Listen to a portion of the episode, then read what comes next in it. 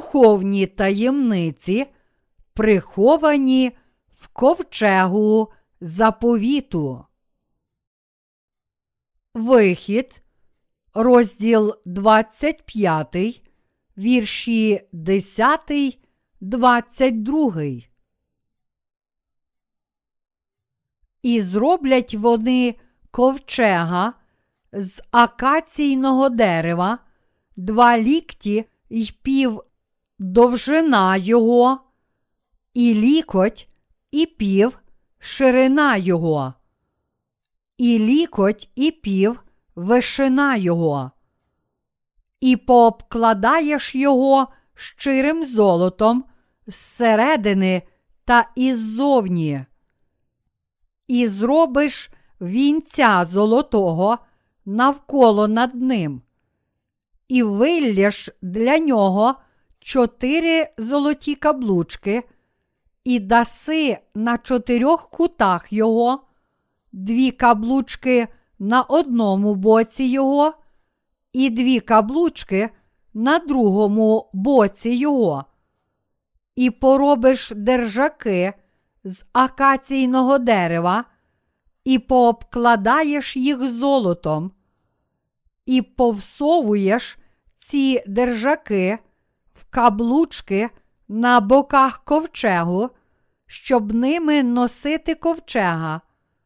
В ковчегових каблучках будуть ці держаки, не відступлять вони від нього, і покладеш до ковчегу те свідоцтво, що я тобі дам, і зробиш віко зо щирого золота, два лікті й пів довжина його, і лікоть і пів ширина його, і зробиш два золоті херовими, роботою кутою зробиш їх з обох кінців віка. І зроби одного херувима з кінця звідси, а одного херувима з кінця звідти. Від того віка поробите тих херувимів на обох кінцях його, і будуть ті херувими простягати крила догори і затінювати своїми крильми над віком, а їхні обличчя одне до одного. До віка будуть обличчя тих херувимів, і покладеш те віко згори на ковчега, а до цього ковчега покладеш свідоцтво, яке я тобі дам. І я буду тоді відкриватися там, і буду говорити з тобою з надвіка, спосеред обох херувимів, що над ковчегом свідоцтва про все, що розповім тобі для синів Ізраїлевих. Сьогоднішня тема це ковчег заповіту. Ковчег заповіту 113 сантиметрів, 3,7 фута завдовжки, 68 сантиметрів, 2,2 фута завширшки і 68 сантиметрів, 2,2 фута заввишки.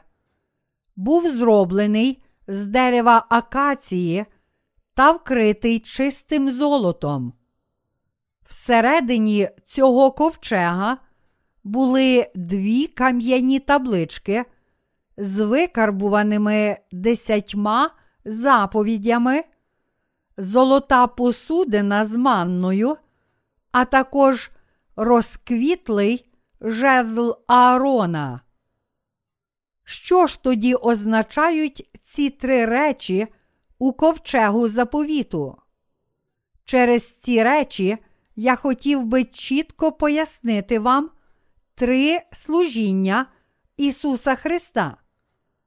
А тепер давайте розглянемо духовну істину, котра об'являється в цих трьох речах у ковчегу заповіту.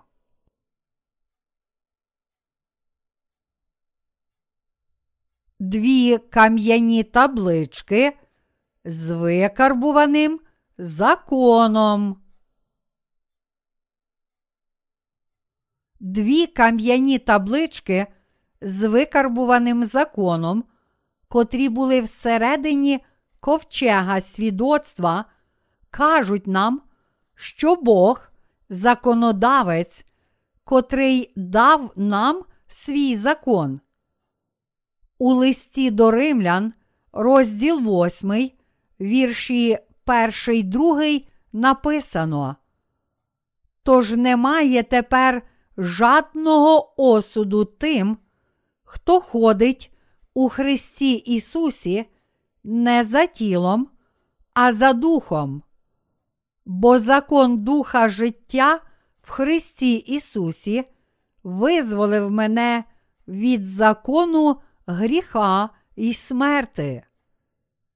З цього уривка ми можемо побачити, що Бог встановив два закони в наших серцях: закон життя і закон покарання.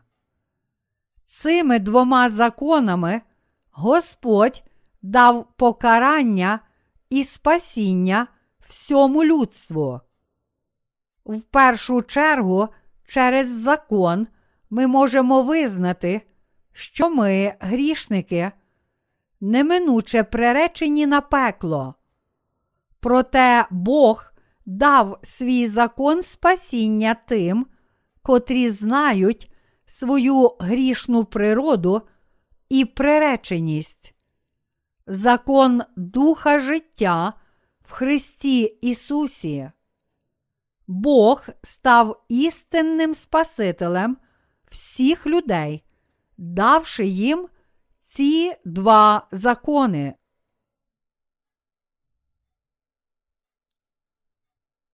Манна в золотій посудині.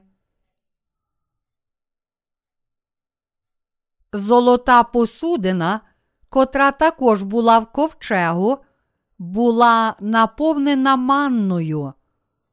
Коли люди Ізраїля йшли 40 років по пустині, Бог давав їм їжу з неба. Тож юдеї живилися цією манною та по різному її готували. Вона була схожа на біле насіння коріандру, і її смак був схожий на смак коржиків з медом.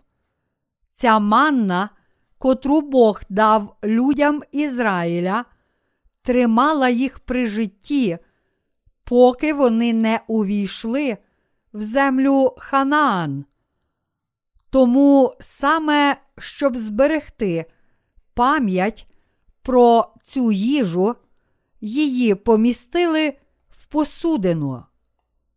Це означає, що ми, сьогоднішні віруючі, також мусимо їсти хліб життя, як духовні діти Божі в цьому світі, поки не увійдемо до неба.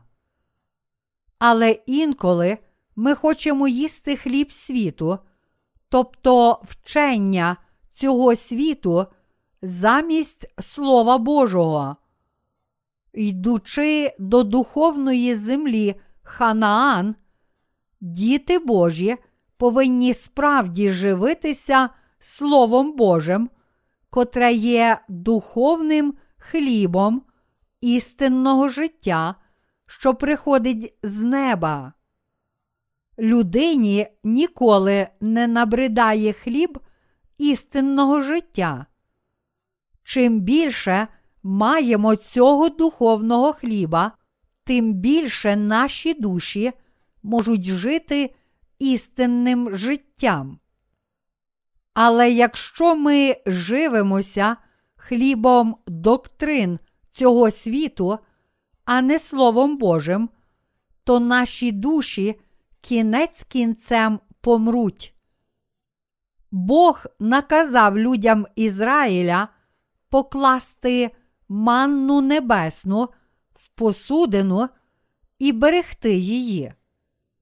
Як написано у виході, розділ 16, вірш 33, Бог сказав: Візьми одну посудину і поклади туди повний гомер манни, і постав її перед Господнім лицем на сховок для ваших поколінь. Манна небесна була хлібом істинного життя для людських душ. І впокорював він тебе, і морив тебе голодом, і годував тебе манною, якої не знав ти й не знали батьки твої, щоб дати тобі знати, що не хлібом самим живе людина, але всім тим, що виходить із уст Господніх, живе людина. Повторення закону, розділ 8, вірш 3.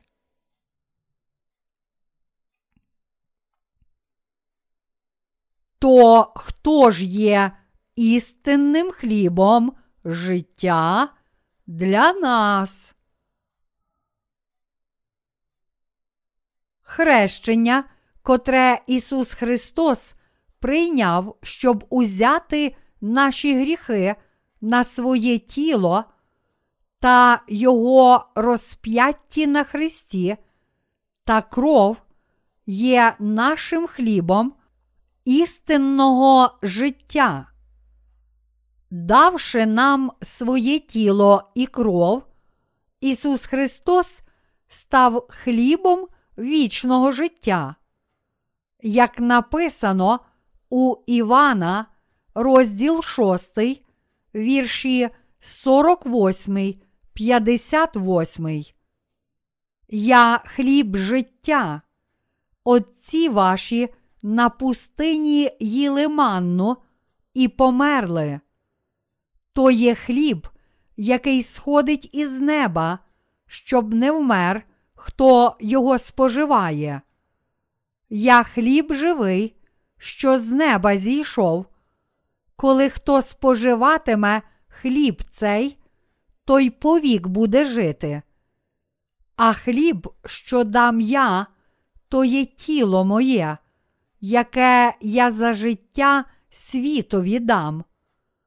Тоді між собою змагатися стали юдеї, говорячи, як же він може дати нам тіла спожити? І сказав їм Ісус: По правді, по правді кажу вам, якщо ви споживати не будете тіла Сина Людського й пити не будете крови Його, то в собі ви не будете мати життя. Хто тіло моє споживає та кров мою п'є, той має вічне життя, і того воскрешу я останнього дня, бо тіло моє то правдиво пожива, моя ж кров то правдиво пиття. Хто тіло моє споживає та кров мою п'є, той в мені перебуває, а я в ньому. Як живий Отець послав мене, і живу я Отцем, так і той, хто мене споживає, і він житиме мною. То є хліб, що з неба зійшов. Не як ваші отці їли манну і померли, хто цей хліб споживає, той жити буде повік. Христос сказав: То є хліб, що з неба зійшов. Не як ваші отці їли манну й померли, хто цей хліб споживає, той жити буде повік. Який це хліб, що з неба зійшов? Це тіло і кров Ісуса. У Біблії тіло Ісуса означає, що Ісус Христос узяв на себе гріхи світу в хрещенні від Івана в річці Йордан. А кров Ісуса означає, що, прийнявши хрещення, Ісус забрав гріхи світу та поніс покарання за гріх у розп'ятті. Манна в посудині всередині ковчега свідоцтва була хлібом життя для юдеїв, коли вони йшли пустинею, а в Новому Завіті її духовним значенням є тіло Ісуса Христа. Ця істина показує нам хрещення, через котре Ісус Христос забрав беззаконня всіх грішників та кров, котру Він пролив на Христі.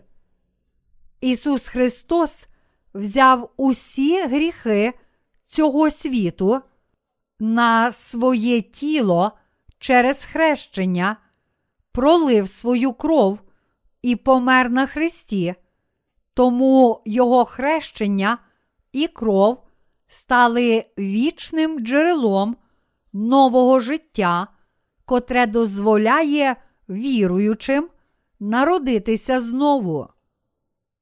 Плоть, котру Ісус віддав, щоб узяти на себе беззаконня грішників через своє хрещення і кров, пролиту на Христі, є хлібом життя, котрий дозволяє всім грішникам отримати прощення гріхів. Тому ми повинні усвідомити причину, чому Ісус сказав: якщо ви споживати не будете тіла Сина Людського і пити не будете крови Його, то в собі ви не будете мати життя. Івана, розділ 6, вірш 53.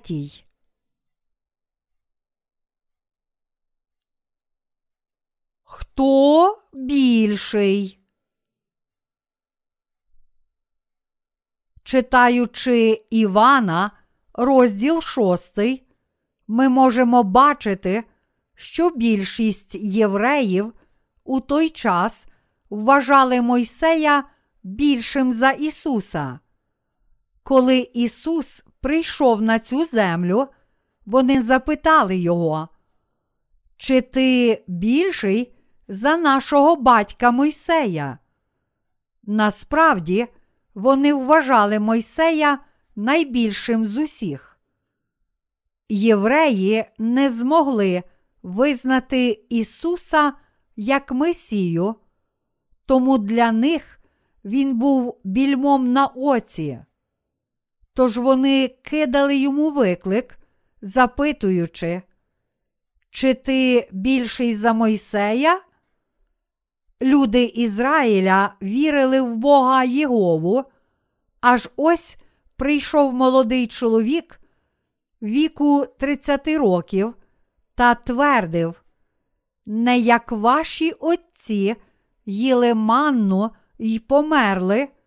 Хто цей хліб споживає, той жити буде повік. Ось чому вони почали порівнювати силу Мойсея та Ісуса. Як Ісус пізніше сказав, перш ніж був Авраам, я є. Він більший від усіх людей в історії людства, адже Він сам Творець.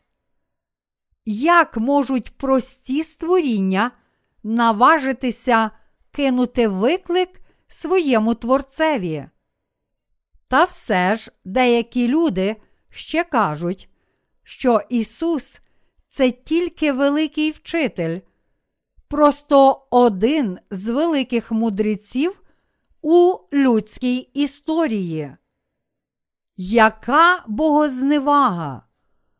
Ісус є Богом, Царем царів і Творцем цілого Всесвіту. Він всемогутній і всезнаючий Бог. Та все ж Він понизився і прийшов на цю землю в тілі людини, щоб спасти нас від всіх наших гріхів і вічної смерті, щоб стати нашим істинним Спасителем. Ісус Христос сказав, у пророків написано, і всі будуть від Бога навчені. Кожен, хто від Бога почув і навчився, приходить до мене. Це не значить, щоб хтось Отця бачив, тільки той Отця бачив, хто походить від Бога. Зрештою, Ісус впевнено сказав, що Він Христос, на котрого чекали євреї.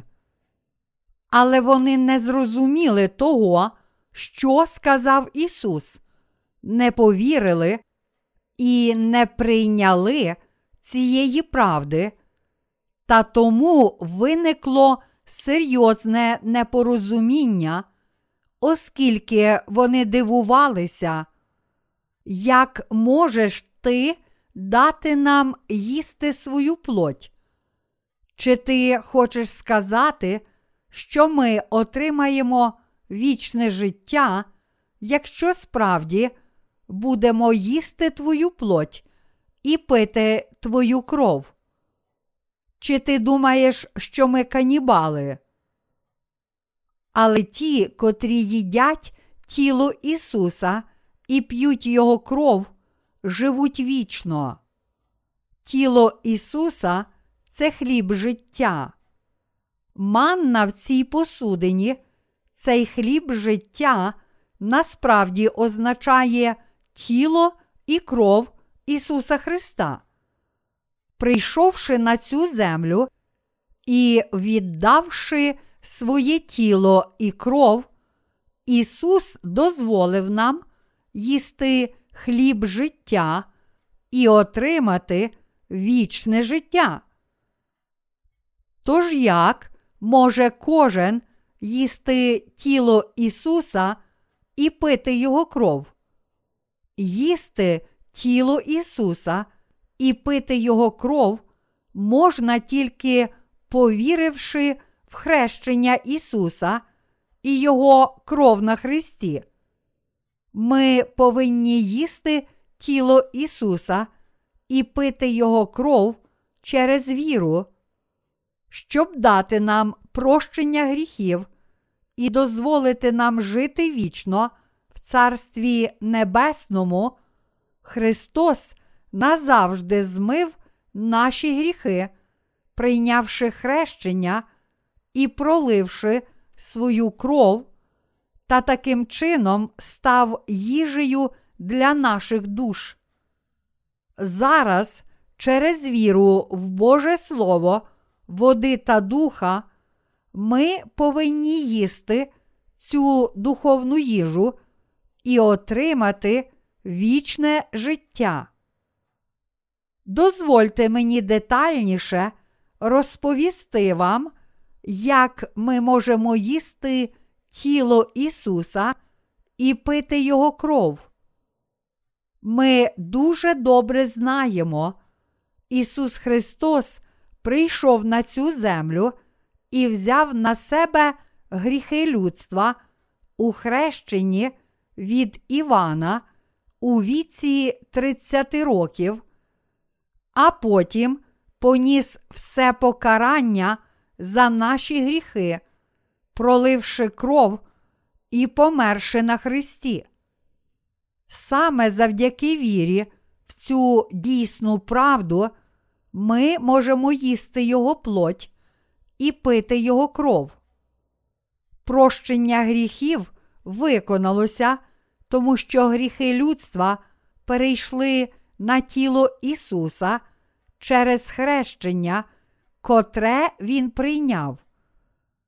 Пити Його кров означає, що як Ісус охрестився і пролив свою кров на Христі, так ця кров, котру Він пролив, змила покарання за наші гріхи. Тому ті, котрі серцем вірять в кров Ісуса, тамують свою спрагу, адже покарання за всі їхні гріхи цілком виконалося через покарання на Христі, котре Ісус поніс. Ми повинні усвідомити цю істину. Ми також мусимо повірити в неї. Ісус Христос і прийняв наші гріхи під час хрещення від Івана, тому через віру в цю істину ми назавжди очистилися зі всіх гріхів. Бог наказав нам їсти тіло Ісуса і пити Його кров через віру. Ісус узяв на себе всі гріхи через хрещення від Івана, не залишивши жодного беззаконня, і Він віддав своє тіло на Христі та пролив свою дорогоцінну кров. Тому серця тих, котрі повірили, вже очистилися і звільнилися від спраги, цілком змивши всі свої гріхи і понісши все покарання за гріх через віру. Ось чому Ісус сказав: Бо тіло моє то правдиво пожива, моя ж кров то правдиво пиття. Івана, розділ 6, вірш 55.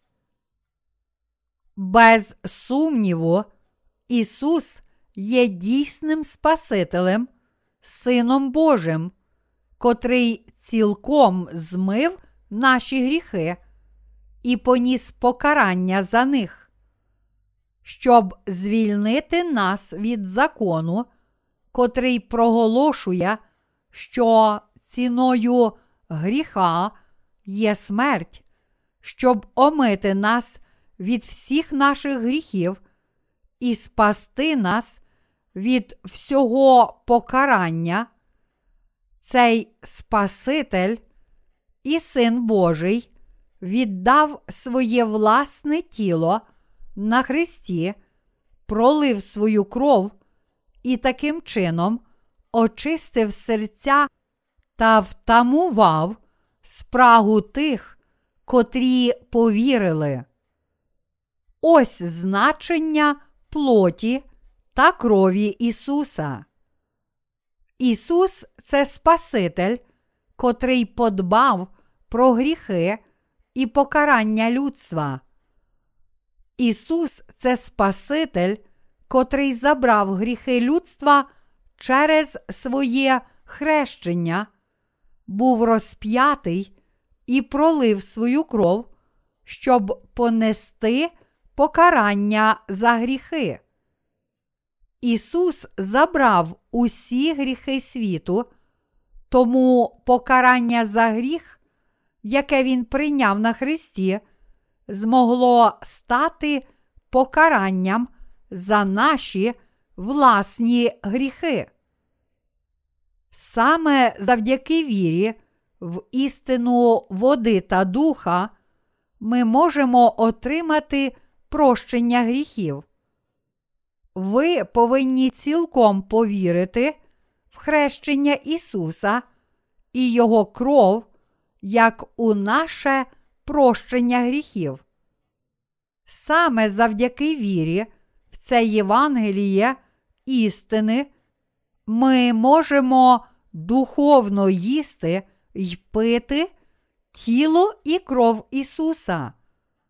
Іншими словами, ми можемо їсти Його плоть, пити Його кров і таким чином отримати вічне життя саме завдяки вірі в те, що Ісус Христос, Син Божий, прийшов на цю землю, узяв на себе наші гріхи через своє хрещення і поніс все покарання за наші гріхи на Христі.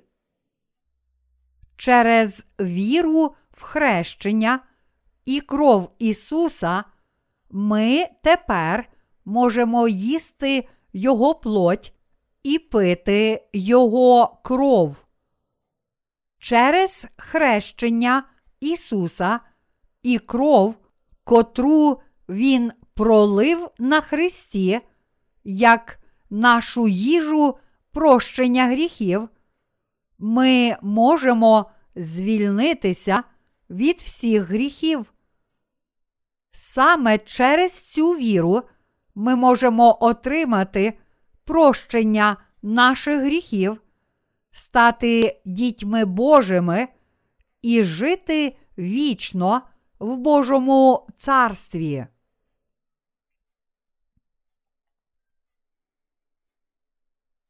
Розквітлий жезл Аарона. Серед речей, котрі були у ковчегу заповіту, розквітлий жезл Аарона означає Ісуса Христа як вічного первосвященника Царства Небесного. Воно також означає, що Він є джерелом вічного життя. Щоб краще це зрозуміти, прочитаймо числа, розділ 16, вірші 1, 2. І взяли корей, син Їцгара, сина Кягата, сина Левієвого, і Датан, і Авірон, сини Еліявові, та Он, син Пелета, сини Рувимові, та й постали проти Мойсея, а з ними двісті й п'ятдесят мужа Ізраїлевих синів, начальники громади, закликувані на збори люди вельможні. Цей уривок каже нам, що серед левітів 250 відомих лідерів громади об'єдналися і повстали проти Мойсея. Вони сказали, що доброго ви, Мойсею і Аароне, зробили для нас, вивівши нас із землі Єгипту. Чи ви дали нам виноградники? Чи ви привели нас в оазис? Що ви зробили для нас? Чи ви привели нас у пустиню, щоб ми померли на її піску? Як можете ви називати себе слугами Божими? Чи Бог діє тільки через вас? Іншими словами, повстав бунт проти Мойсея і Аарона. У той час Бог наказав Корею, Датану, Ону та іншим керівникам громади котрі керували бунтом. Візьміть по одній палиці для батьківського дому від усіх начальників для дому їхніх батьків і напишіть ймення кожного на палиці його, і покладіть їх у скинії заповіту на ніч та подивіться наступного дня. Тоді Бог сказав: І станеться той чоловік, що я виберу його, його палиця зацвіте, і я відхилю від себе нарікання Ізраїлевих синів, що вони нарікають на вас. Числа, розділ 17, вірш 20. У вірші 23 ми бачимо, що зацвіла Ааронова палиця для Левієвого дому і пустила пуп'янки, і зацвіла квіткою, і випустила дозрілі мигдалі. А у вірші 25 ми читаємо. І сказав Господь до Мойсея: Верни Ааронову палицю до ковчегу свідоцтва, щоб берегти на ознаку для неслухняних синів, і спиниш їхні нарікання проти мене, щоб не повмирали вони. Саме так розквітла палиця Аарона зберігалася у ковчегу заповіту. Це свідчить про те, що Аарон, нащадок Левія, був помазаний на первосвященника народу Ізраїля. Мойсей був пророком Божим, а Аарон та його нащадки були первосвященниками народу Ізраїля. Сам Бог довірив Аарону місію земного первосвященника. Бог показав Мойсею систему жертвоприношень, в якій люди Ізраїля приносили Богу жертви за гріхи кожного разу, коли грішили, та наказав Аарону слідкувати, щоб ці жертви приносилися відповідно до вимог системи жертвоприношень. Та хоч Бог довірив первосвященнику Аарону всі священичі обов'язки, все ж деякі люди ставили під сумнів його священництво.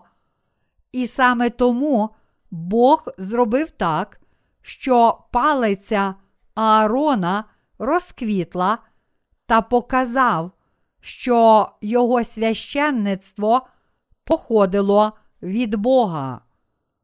Тоді він наказав народу Ізраїля берегти цю палицю всередині ковчега заповіту на згадку про цей урок.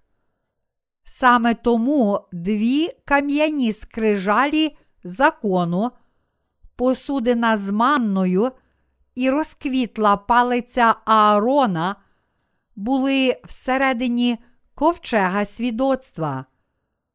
Яке духовне значення цих трьох речей? Вони означають місію Ісуса Христа, нашого Спасителя.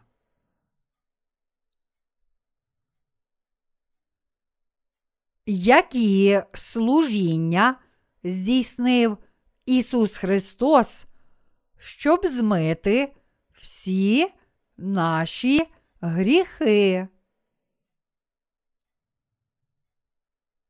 Перш за все, Він здійснив служіння пророка.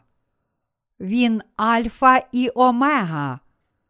Він знає початок і кінець та навчив усіх нас про початок і кінець.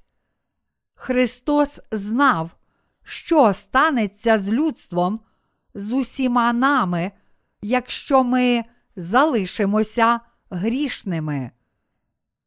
По-друге, Ісус став вічним первосвященником Царства Небесного.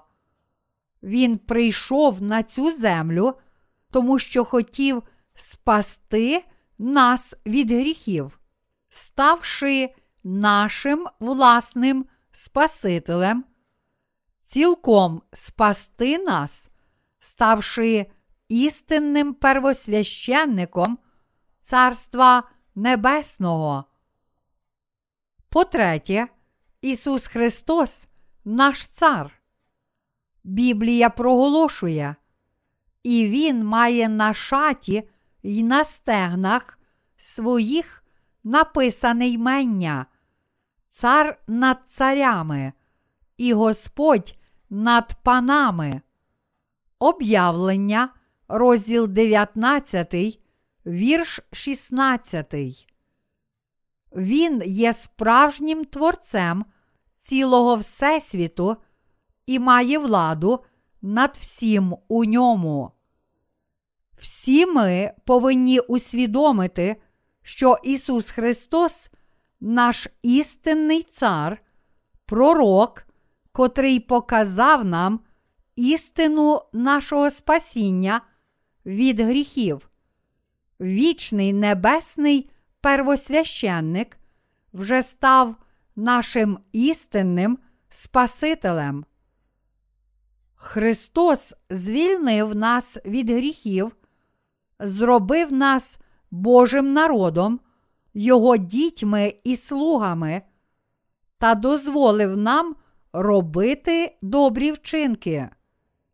Він дозволив нашим душам народитися знову, щоб ми могли жити новим життям вже на цій землі, та дав нам нове життя, щоб, коли прийде час, він міг забрати наші тіла і дозволити нам жити вічно з ним у небі. Ким є Ісус Христос для нас? Він є нашим істинним Спасителем. Ісус Христос також є нашим пророком, нашим вічним первосвященником і царем. Хоч ми не хочемо противитися Божій волі, ми такі недосконалі та слабкі, що не можемо не грішити все життя. Якщо ми продовжуємо жити так, помремо так, а потім станемо перед Богом, то куди підемо? До неба чи до пекла? Якщо всі ми підемо на суд відповідно до закону, котрий проголошує заплата за гріх смерть, то чи всі ми не будемо знищені? Сам Ісус Христос спас таких людей, як ми, від гріхів і знищення та став нашим Спасителем. Він сам прийшов на цю землю, полюбив нас і став Спасителем, котрий звільнив нас від гріхів, таким чином, ставши великим пастирем свого стада.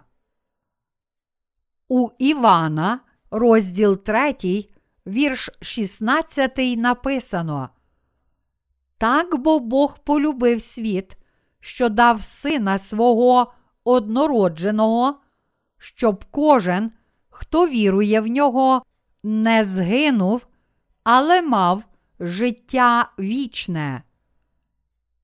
Бог полюбив нас так сильно, що сам прийшов на цю землю для нас, охрестився, щоб узяти на себе гріхи світу, був розп'ятий і помер на Христі, воскрес із мертвих і таким чином став нашим істинним Спасителем. Тому через щиру віру в Ісуса Христа, котрий став нашим Спасителем, ми очистилися від гріхів, отримали дар спасіння, котре дозволило нам стати Божими дітьми і здобути вічне життя.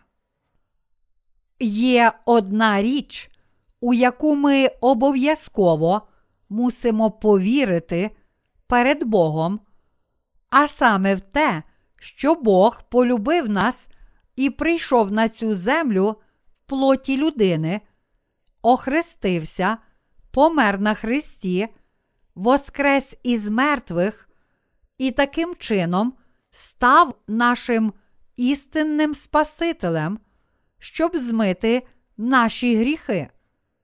Ми отримуємо вічне життя тільки коли їмо тіло Ісуса і п'ємо Його кров нашою щирою вірою.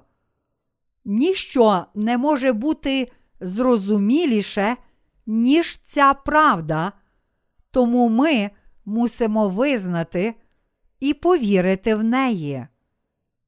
Ми повинні їсти тіло Ісуса і пити Його кров через віру.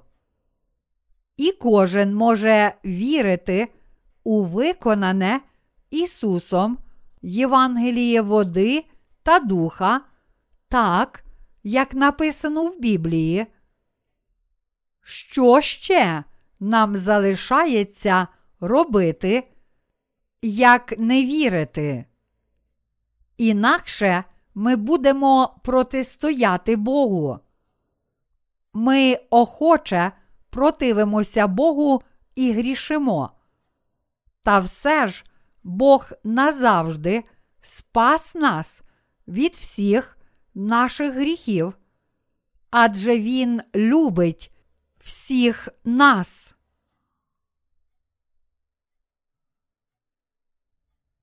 Що каже Бог про своє спасіння в Старому Завіті?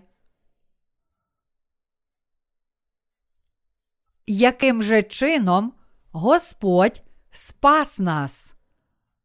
У Старому Завіті Він каже про це спасіння через кольори, котрі об'являються в дверях Скинії та через одяг первосвященника.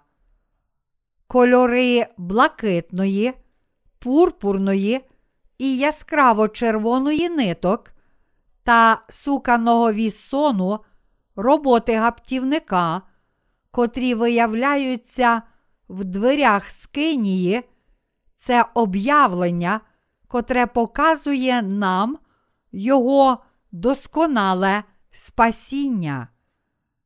І на одязі первосвященника також була золота нитка. Блакитна нитка каже нам, що Ісус Христос прийшов на цю землю як наш Спаситель і взяв на себе наші гріхи під час хрещення. Пурпурна нитка каже нам, що Ісус Христос це Цар Царів і Бог Творець, котрий створив Всесвіт. Яскраво червона нитка означає, що Ісус Христос узяв на себе наші гріхи через своє хрещення, тому Він забрав гріхи світу і був засуджений за них на Христі, проливши свою кров і померши, та таким чином, давши нам спасіння, котре звільнило нас від покарання за всі наші гріхи.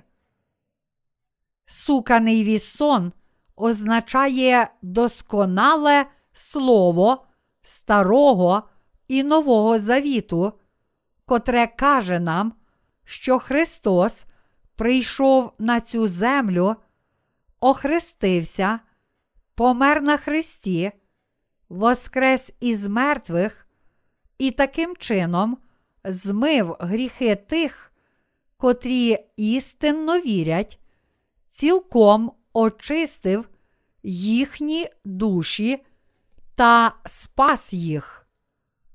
Золота нитка означає віру в те, що Ісус Христос зробив для нас.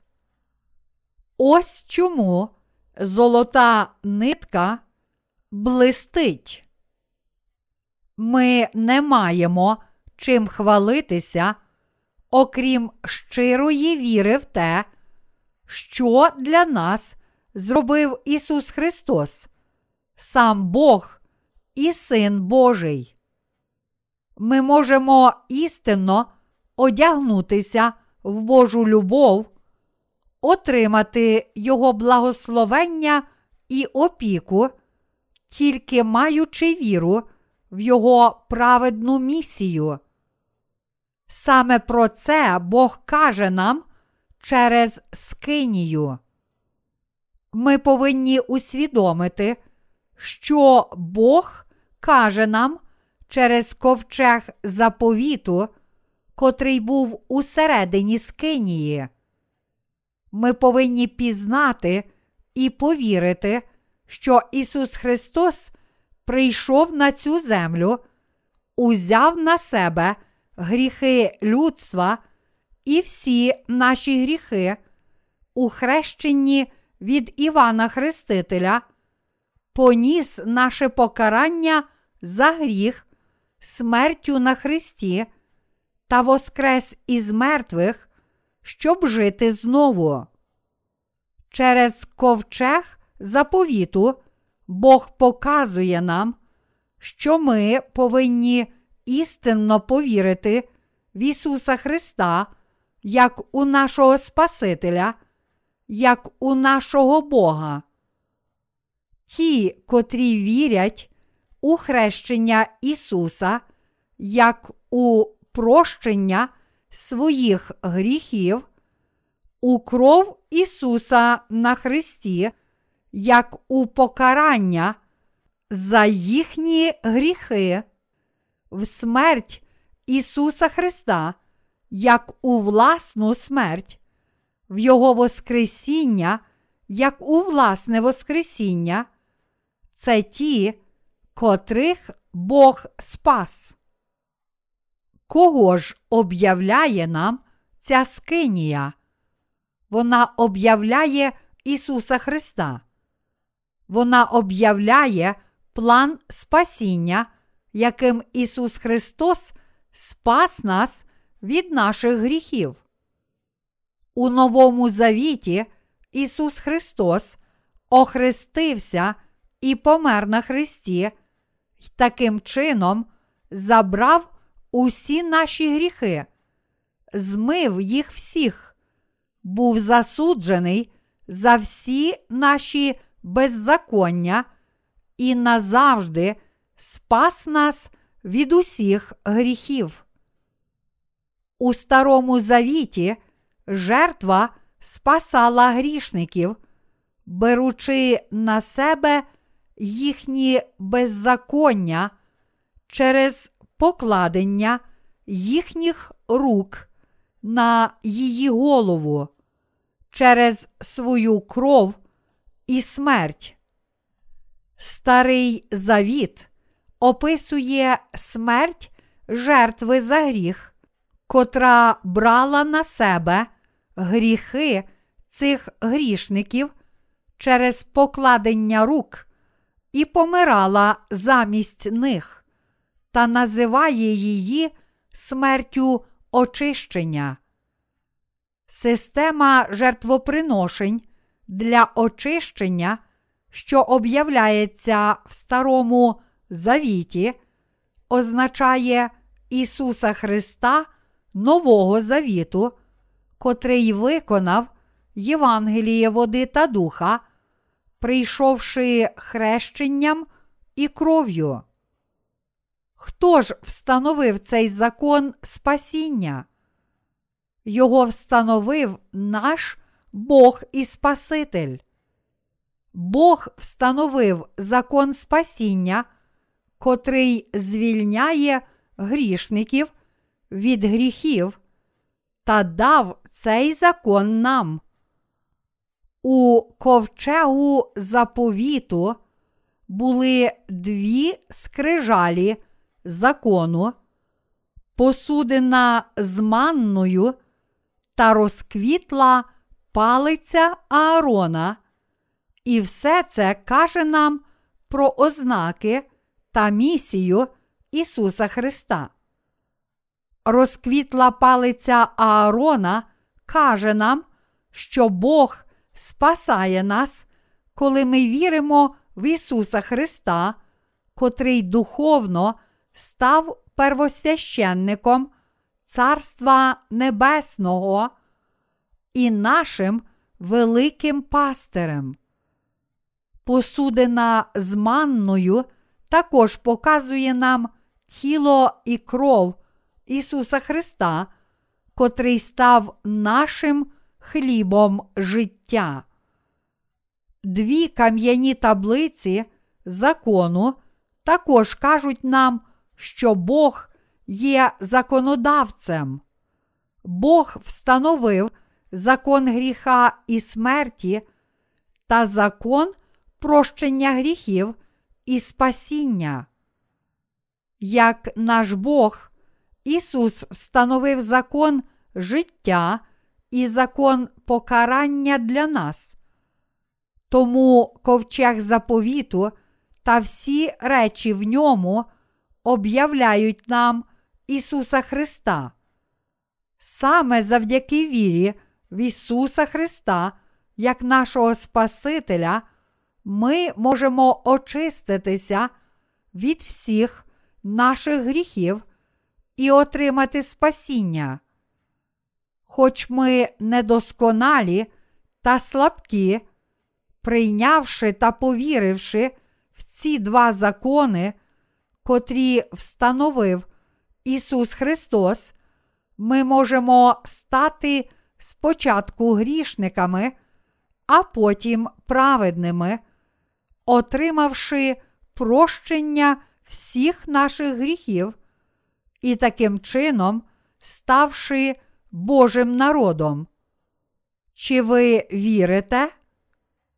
Зараз майже всі християни у всьому світі вірять в Ісуса надаремно, адже вони не знають істини, котра відкривається у Скинії.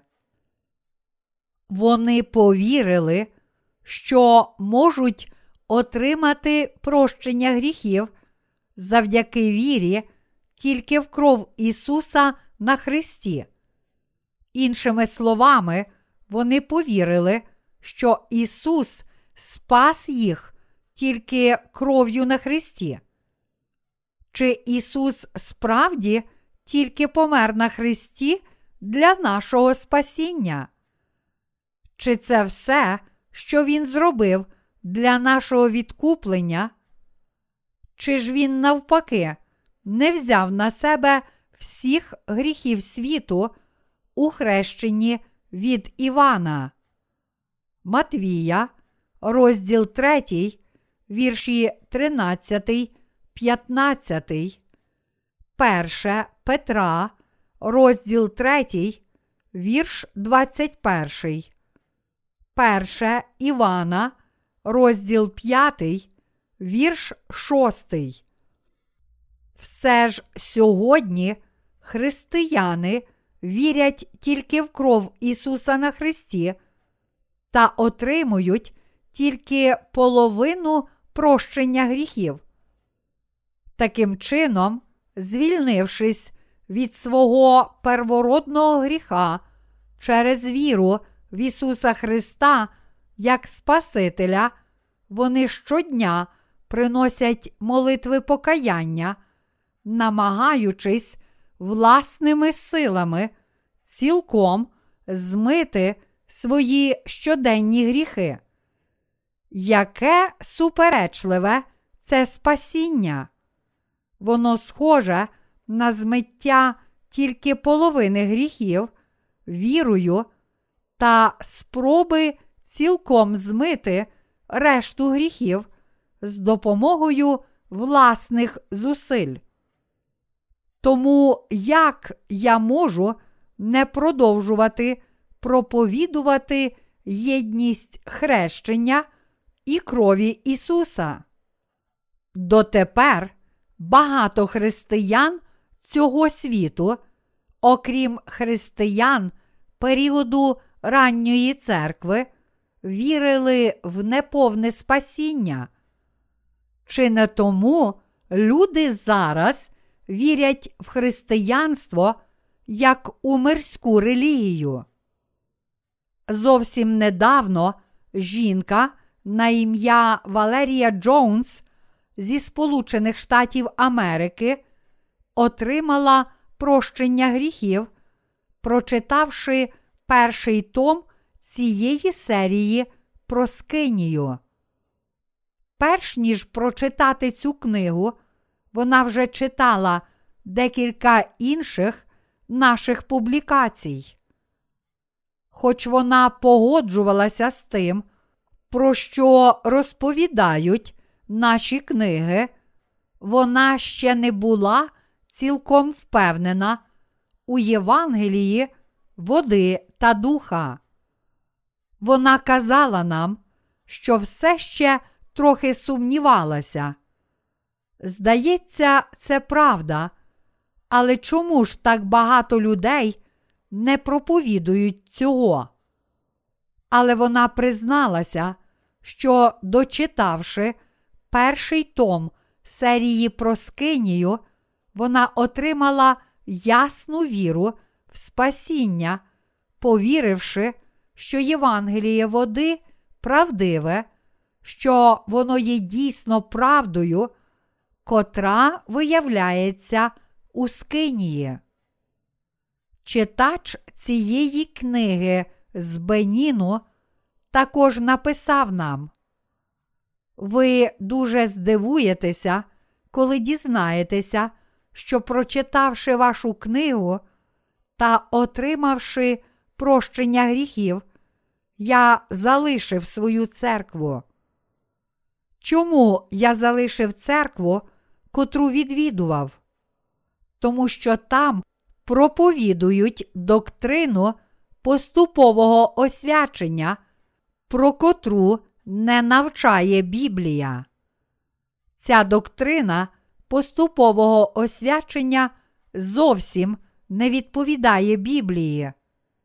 Вони продовжували навчати, що я мушу і можу освятитися, тоді як насправді моя плоть ніколи не зможе освятитися, тому я більше не міг сидіти і слухати такі проповіді. Ось чому я покинув цю церкву і відрікся від неї. Прочитавши вашу книгу та отримавши прощення гріхів, я мусив залишити та відректися від церкви, котру відвідував. Подібно як ми пройшли через все це та вже стали людьми віри і об'єдналися з Божою церквою, так всі люди цього світу також можуть змінитися, тільки пізнавши істину, адже Слово каже, і пізнаєте правду, а правда вас вільними зробить. Ковчег заповіту у Скинії також об'являє Ісуса Христа.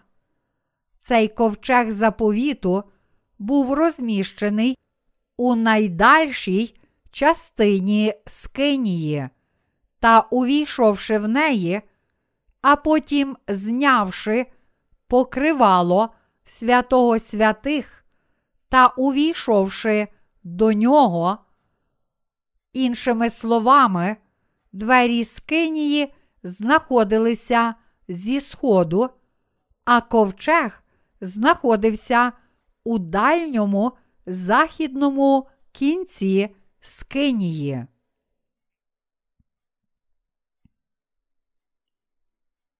Держаки не можна відокремлювати від ковчега. У виході розділ 25, вірші 14, 15 написано. І повсовуєш ці держаки в каблучки на боках ковчегу, щоб ними носити ковчега. В ковчегових каблучках будуть ці держаки, не відступлять вони від нього. Що означають ці вірші? Цими віршами Бог каже нам, що ми повинні служити Євангелію води та духа, посвячуючись йому. Євангеліє поширюється тільки якщо ми присвячуємося Його місії. Служити Господу, присвячуючись Євангелію, означає йти дорогою Христа, котрою вже пройшов Христос. Ось чому Він сказав своїм учням. І Він покликав народ із своїми учнями та й промовив до них, коли хоче хто йти вслід за мною, хай зречеться самого себе, і хай візьме свого Христа та й за мною йде. Марка, розділ 8, вірш 34. Щоб поширювати істинне Євангеліє по всьому світу, потрібні величезні жертви, зусилля і страждання. Ми можемо переконатися в цьому, подивившись, як сильно апостол Павло страждав для Євангелія, води та духа. Слуги Христові вони. Говорю нерозумне, більш я. Я був більш у працях, у ранах надміру, частіш у в'язницях, часто при смерті. Від євреїв п'ять раз я прийняв був по сорок ударів без одного. Тричі киями бито мене. Один раз мене каменували, тричі розбивсь корабель. Ніч і день я пробув у глибочині морській. У мандрівках я часто бував, бував у небезпеках на річках, у небезпеках розбійничих, у небезпеках свого народу, у небезпеках поган, у небезпеках по містах, у небезпеках по пустині, у небезпеках по морі, у небезпеках між братами фальшивими, у виснажуванні та в праці, часто в недосипанні, у голоді й спразі, часто в пості, у холоді та в наготі. Окрім зовнішнього, налягають на мене денні повинності й журба про всі церкви. Друге до Коринтян, розділ 11, вірші 23, 28. Проте ті, котрі люблять себе більше, ніж Господа, котрий віддав себе, щоб спасти їх від всього покарання, не можуть пожертвувати собою для Царства Божого. Немає жодного легкого шляху служіння Євангелію води та духа. Як може землероб очікувати хорошого врожаю без жодних зусиль? Тому ми можемо нести ковчег заповіту з допомогою наших жертв. Одного разу цар Давид попробував перевести ковчег на новому возі з запряженими в нього биками, щоб його не несли люди за держаки, так як написано.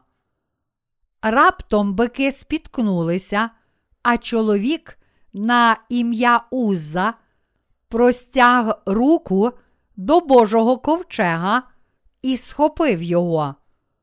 Тоді запалився Господній гнів на Узу, і Бог уразив його там за цю провину.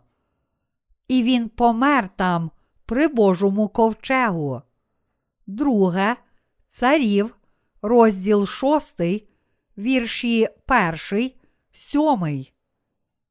Тому того дня Давид, вражений та повний страху перед Господом, скерував ковчег додому гатянина Овед Едома.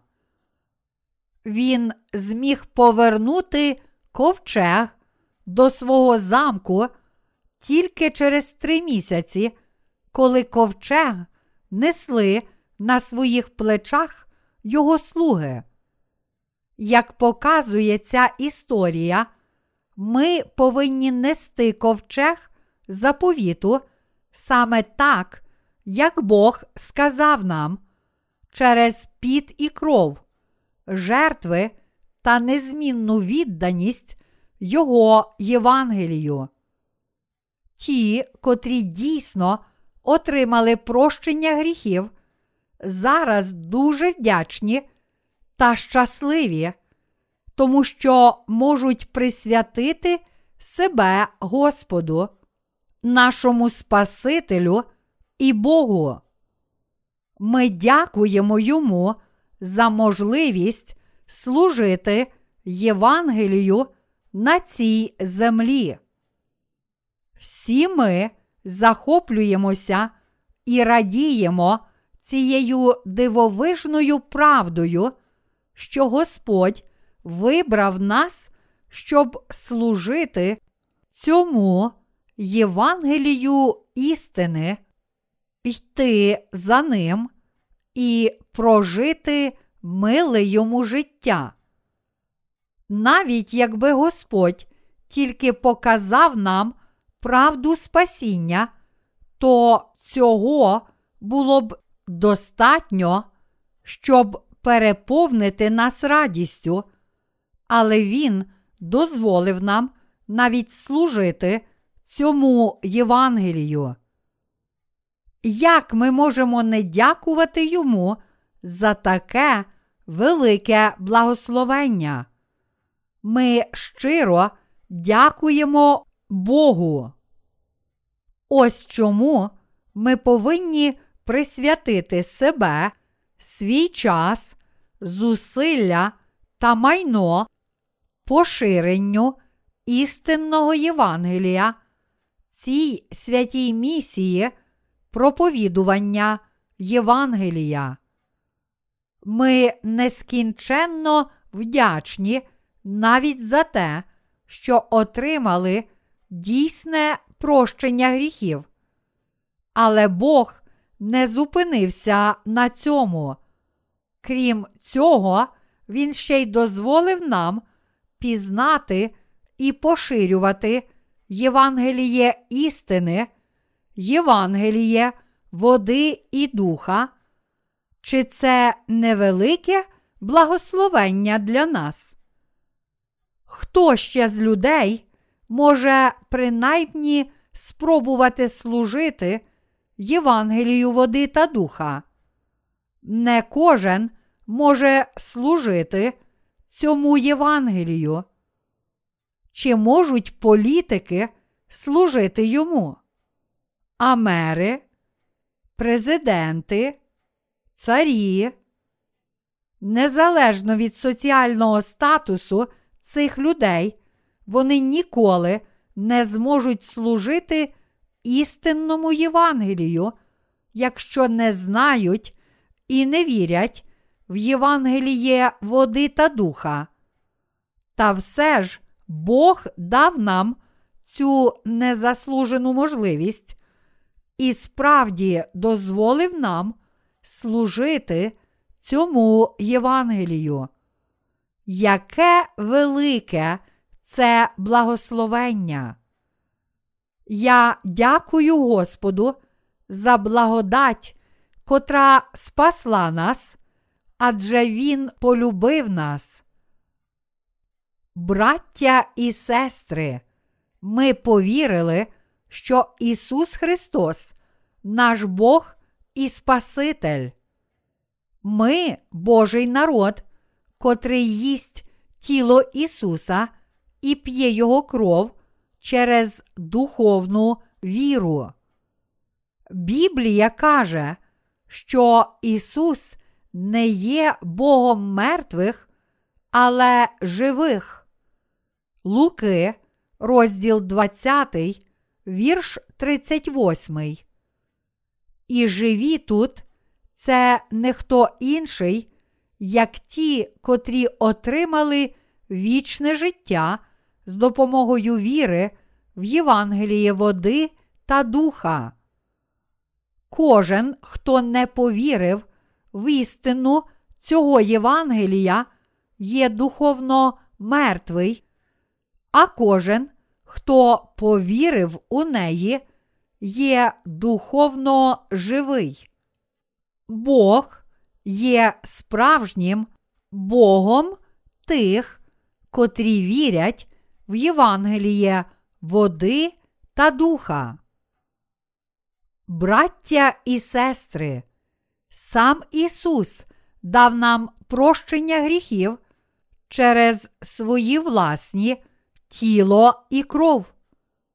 Ви повинні усвідомити, що якщо не вірите в цю істину, то не будете мати частки з Ісусом. Ісус Христос дає вам небесне благословення, вічне життя і прощення ваших гріхів. То хто ж став пастирем, котрий дарує вам вічне благословення, котрий веде і підтримує вас? Це Ісус Христос, котрий виконав Євангеліє води та духа. Ісус, цей Бог. Я сподіваюся і молюся, щоб кожен з вас повірив в Ісуса як свого Бога.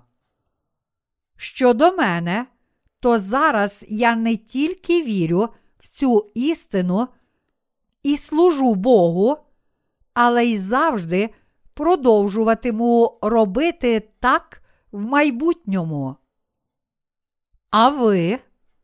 Чи ви вірите в Євангеліє води та духа? Чи ви вірите, що мусите перебувати в церкві Божій і в любові Христа завдяки вірі? Тож проживімо наше життя з вірою в Євангеліє води та духа до дня, коли зустрінемо Христа.